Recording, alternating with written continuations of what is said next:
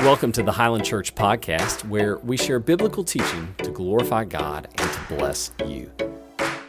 This year, we're talking about my part, God's plan.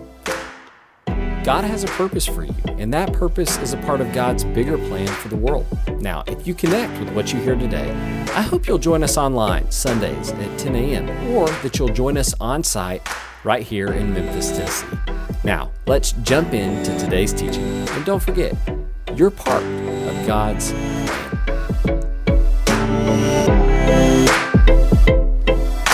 I spend most of my day reading the Bible, you know, most of my night too. That's pretty much all I do. But occasionally I also watch movies about government assassins.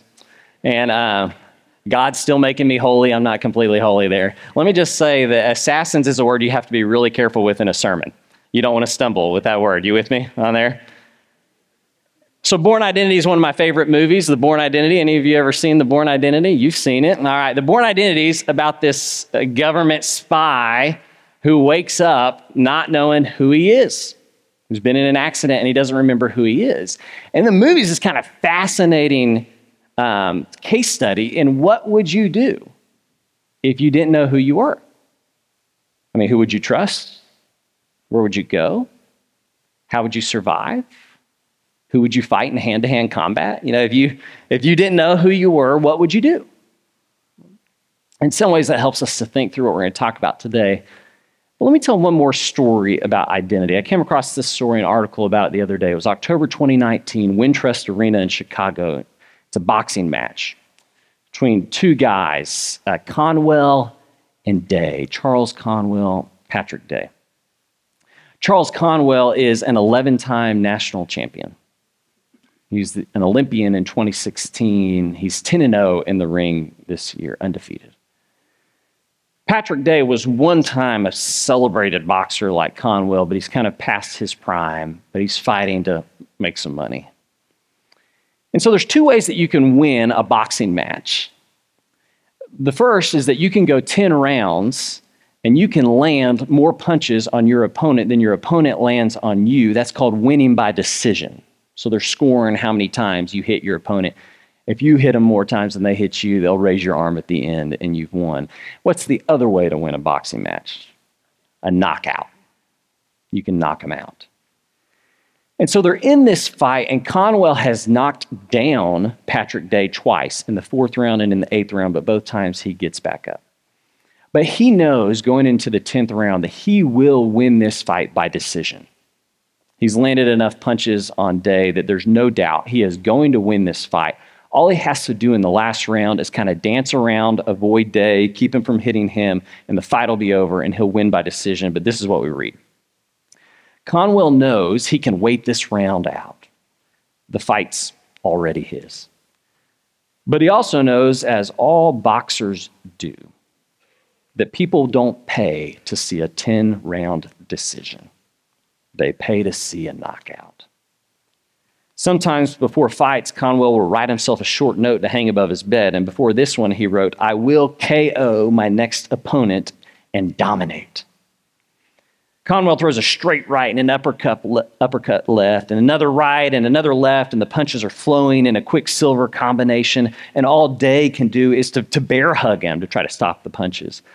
But Conwell will not have it. He shoves Day off, and a big left hook hits Day square on the chin, and he collapses onto the canvas. And the referee doesn't even bother with the 10 count. It's clear this fight is over.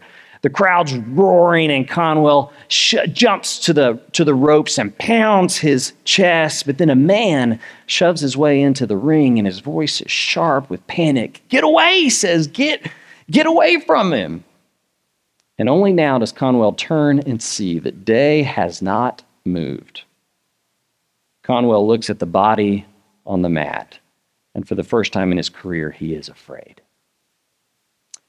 Patrick Day died right there on the mat, in that boxing ring. And Conwell is haunted by this after.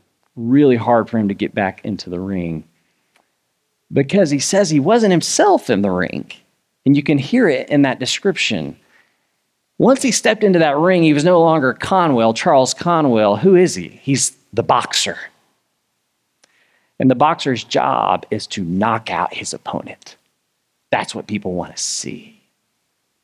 And so, in the moment, in the 10th round, even though he knows he's going to win this, there is this incredible pressure on him to be the boxer and knock him out. And now he regrets it for the rest of his life. All right, those two stories set us up here in Genesis 29. This is a little bit longer. Stick with me. You can listen to it, or if you've got your Bible open, you can read it. It sets us up. Let me, let me set the stage a little bit. Jacob, we're going back from last week. Jacob has, at this point, two wives, Leah and Rachel. That's a sermon for another time, polygamy in the Old Testament. We'll save that for another time. All right. But he's got two wives, Leah and Rachel. Rachel is his favorite wife. There's a long story that goes with that. Leah is not. And I want you to just watch what happens between these two women. This is verse 31 of 29. When the Lord saw that Leah was not loved, he enabled her to conceive, but Rachel remained childless. Leah became pregnant. She gave birth to a son. She named him Reuben, and she said, It is because the Lord has seen my misery. Surely my husband will love me now. She conceived again, and when she gave birth to a son, she said, Because the Lord heard that I am not loved, he gave me this one too. So she named him Simeon. Again, she conceived, and when she gave birth to a son, she said, Now at last my husband will become attached to me because I've borne him three sons. And so she named him Levi. She conceived again. When she gave birth to a son, she said, This time I'll praise the Lord. You hear that? This time I'll praise the Lord. And so she named him Judah, and then she stopped having children. Come with me into chapter 30. When Rachel saw that she was not bearing Jacob any children, she became jealous of her sister. And so she said to Jacob, Give me children or I'll die. Jacob became angry with her, said, Am I in the place of God who has kept you from having children? And then she said, Well, here is Bilhah, my servant. Sleep with her so that she can bear children for me, and I too can build a family through her. So she gave him her servant Bilhah as a wife, and Jacob slept with her, and she became pregnant, and she bore him a son. And then Rachel said, God has vindicated me. He's listened to my plea and given me a son. And because of this, she named him Dan. Rachel's servant Bilhah conceived again, and she bore Jacob a second son. And then Jacob said, I have had a great struggle with my sister, and I have won. And so she named him Naphtali. When Leah saw that she had stopped having children, she took her servant Zilpah, and she gave her to Jacob as a wife. And Leah's servant Zilpah bore Jacob a son, and Leah said, What good fortune! And so she named him Gad. And Leah's servant Zilpah bore Jacob a second son. And then Leah said, How happy I am! The women will call me happy. And so she named him Asher. And during wheat harvest, Reuben went out into the fields and found some mandrake plants. Those are aphrodisiacs. And when he brought those to his mother Leah, Rachel said to Leah, Please give me some of your son's mandrakes. But she said to her, What? Wasn't it enough that you took away my husband? Will you now take my son's mandrakes too? Very well, Rachel said, He can sleep with you tonight in return for your son's mandrake. So when Jacob came in from the fields that evening, Leah went out to meet him. You must sleep with me, she said. I have hired you with my son's mandrake. So he slept with her that night. God listened to Leah. She became pregnant. She bore Jacob a fifth son. And Leah said, God has rewarded me for giving my servant to my husband. And so she named him Issachar. Leah conceived again. She bore Jacob a sixth son. And Leah said, God has presented me with a precious gift. This time, my husband will treat me with honor because I've borne him six sons. And so she named him Zebulun. Sometime later, she gave birth to a daughter and she named her Dinah. This is the end here. Then God remembered Rachel. He listened to her, he enabled her to conceive. She became pregnant, gave birth to a son, and said, God has taken away my disgrace. She named him Joseph. And she said, May the Lord add to me another son. Do you read that and think to yourself, like I do, is this for real? Is this for real? Um, and I think it's really important for us to kind of set the context for what's happening here in this story. You have these two women who are at each other's throats in this violent competition, this this competitive just conquest of one another, trying to beat each other by having more kids than the other one, even using their servants to have more children for themselves. So it's this abusive struggle, too. One scholar I read about called this the baby wars. The baby wars. And we don't think about babies and having babies as a source of, as a source of conflict, but it's really important for us to set, set the context here. Leah and Rachel are in some ways victims of their culture. It's a world that values women based on how many kids, particularly male kids, they have for their husbands. In some ways, that's the, the whole cultural narrative for women. Have children for your husband, or you're not worth his love. That's terribly hurtful today. We see that. And uh, I want to be sensitive to that. But that's the world that Leah and Rachel are living in. And so they're caught up in this just, we might call it an identity pressure cooker. It's something that's trying to form and compress and make these women into something that the world wants them to be, and they're a, a product of that. They're victims of it.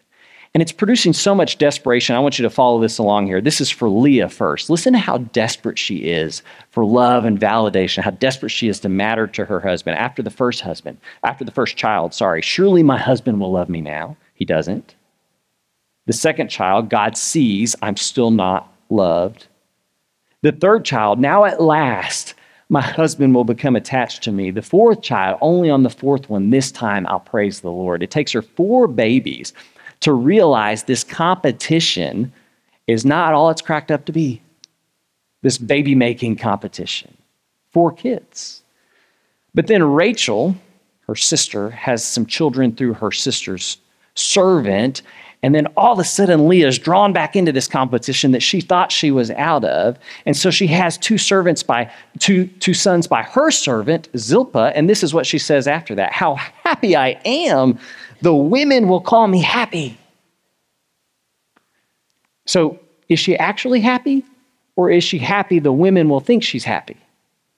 You see the difference? I mean, it's like our, our I mean, our, our, caref- our carefully curated social media presence. You know, where we produce these things that make us look so happy, even when we're not, so that everybody thinks we're happy. And if everybody thinks we're happy, maybe I'll be happy. Maybe I'll be happy. Rachel's not any better. This is what she says to her husband Give me children or I'll die? Really? She's so obsessed with this, she gives her servant Bilhah to Jacob. We read this She can bear children for me too, and I can build a family through her. You see the language?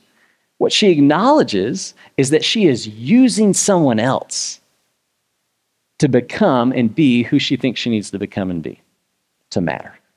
She's going to use somebody else she doesn't care.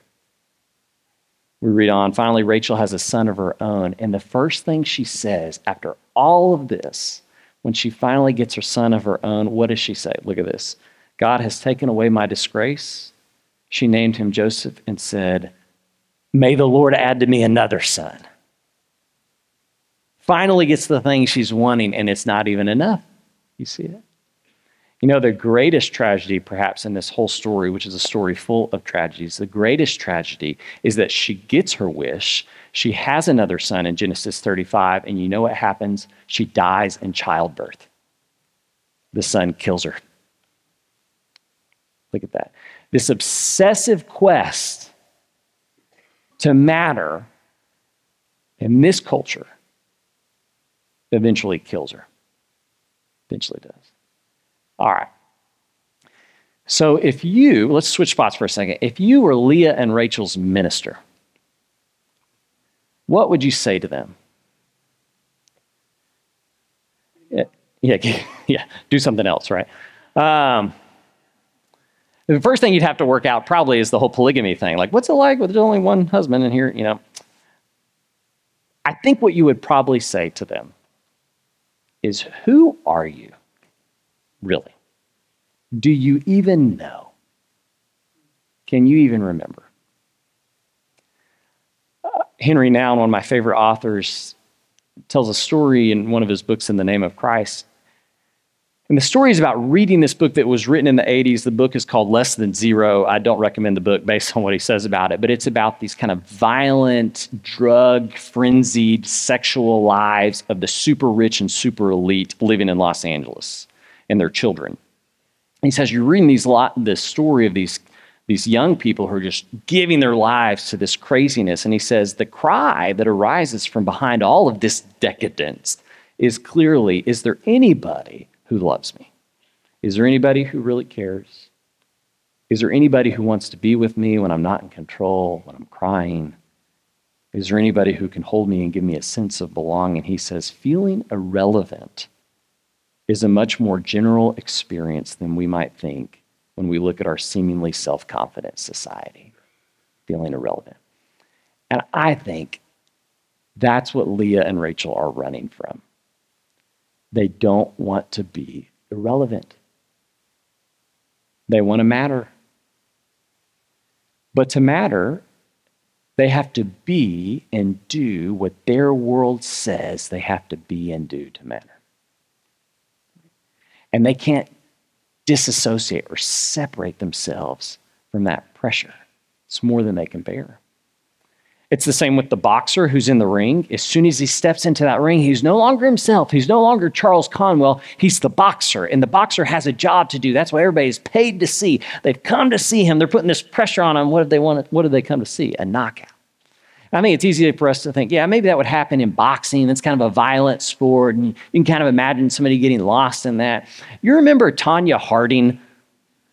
1994, I remember this. I was young, getting ready for the Olympics. Tonya Harding hiring this guy, or her husband, who knows, hiring this guy to beat up Nancy Kerrigan, who is the rising star in figure skating. You know, this sport of beauty and grace. I was about to like do something. I'm not going to do that. Like we think, yeah, maybe a boxer would get lost up in that, but not something, not somewhere so beautiful and gracious. But what happens? They get caught up in it. Right? This pressure to keep mattering, not to become irrelevant.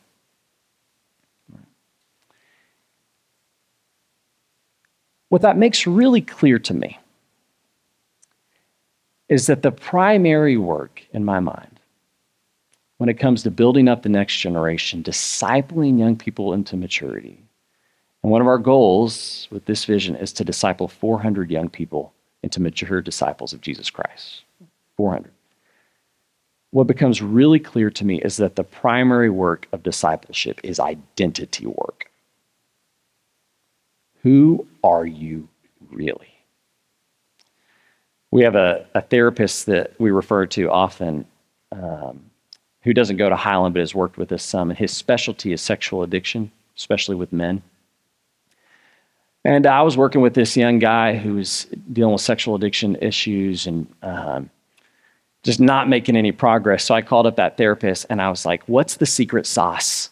Like, what what do you do? What do you say?" And he said, "Oh, Eric, it's actually pretty easy. All I do is identity work. That's all I do." I was like, what do you mean by that? he said, oh, this, Eric, this is what I've learned that you cannot stop being who you are not until you know who you are. Isn't that good? I mean, it was eye opening to me. You can't stop being who you are not until you know who you are. And so I think about Leah and Rachel. Let's go back to this year. They're a preacher. They've come to the office. They're trying to sort out all their stuff. And can you imagine the difference in their life it might have made if they had heard these things? You open up your Bible and you begin to just speak these things over. Did you know this is true of you, Leah and Rachel, that you are already delighted in by God? That's Zephaniah 3 17. Did you know that you are enough? You have been brought to the fullness of Christ? Colossians 2:10. Did you know before any of this baby making, you were already chosen by God? Colossians 3:12. Did you know that whether or not you ever have a kid for God, that you yourself are a child of God?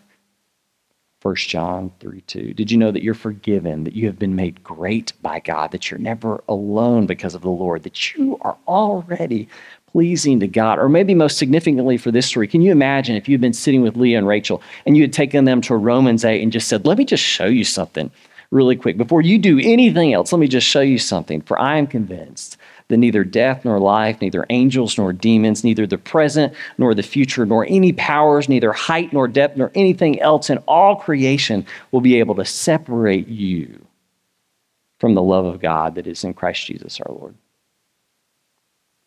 And here you have these women who are in this obsessive quest to be loved, to matter in this culture. And what if they had heard before any of that? Listen, you're already loved. Jacob may not give you the love you deserve, and I am sorry for that, but you are not without love. You've got more of it than you can even handle, more than the heights or the depths, right? Nothing can ever separate it from you. No matter if you have children or not, you are filled with the love of God. Can you imagine the difference that might have made in their life? Can you imagine the difference? I think what Jesus does for us, and we're going to be drawing on this year, especially as we move into the fall, is what Jesus does for us is he shows us who we actually are. And he calls us to become what he is making us. And once you see that clearly, everything else matters less. That you're willing to become irrelevant to the world because you matter so much to him. Henry Nouwen that author, I'll leave you with this quote. It's so good. He says, It's here, it's right here, that the need for a new Christian leadership becomes clear. The leaders of the future will be those who dare to claim their irrelevance in the contemporary world as a divine vocation that allows them to enter into deep solidarity with the anguish behind all of the world's glittering success and to shine the light of Jesus there, he says. Okay.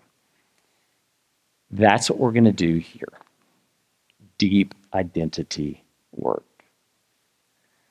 We cannot be who God has called us to be if we don't know who that is. That's what we're going to do here. And my prayer is that you would know who you are in Christ Jesus. Let me say a prayer over you as we end today. God, I am thankful for your sweet and good word that builds us up. I'm thankful for your body where we are built up through worship. I'm thankful for the chance to serve, to work alongside one another, to love and encourage one another, each of which builds us up, Lord. Our desire is to be built up into the holy temple that you are making out of us, that you are making us into. God, we, I know that in this room there are people who come today in desperation, desperation of all kinds. Maybe it's desperation about their kids, or desperation about work, or desperation about their own marriage, or whatever it is, God. I pray that you would, you would allow them to see that to you, they matter already. That you know what they need, and your love for them is beyond compare right now. Not based on what they do, how they perform, what they produce, but right now, you love them. And I pray that they would know that, God. God, I'm so thankful for what you have done for us in Jesus Christ. I'm thankful for what you're doing here in Memphis and around the world. I look to my left here and I see our missionaries, Nathan and Karen Luther. I know they're traveling back to the Philippines. God, I just want to pray your great graces over them. We're thankful for this sweet time with them. Would you bless their ministry on the other side of the world that is bringing you so much glory, God? Help us to be good partners to them. God, we ask all this in the name of your Son, Jesus who is great and above all glorious. We pray in his name. Amen.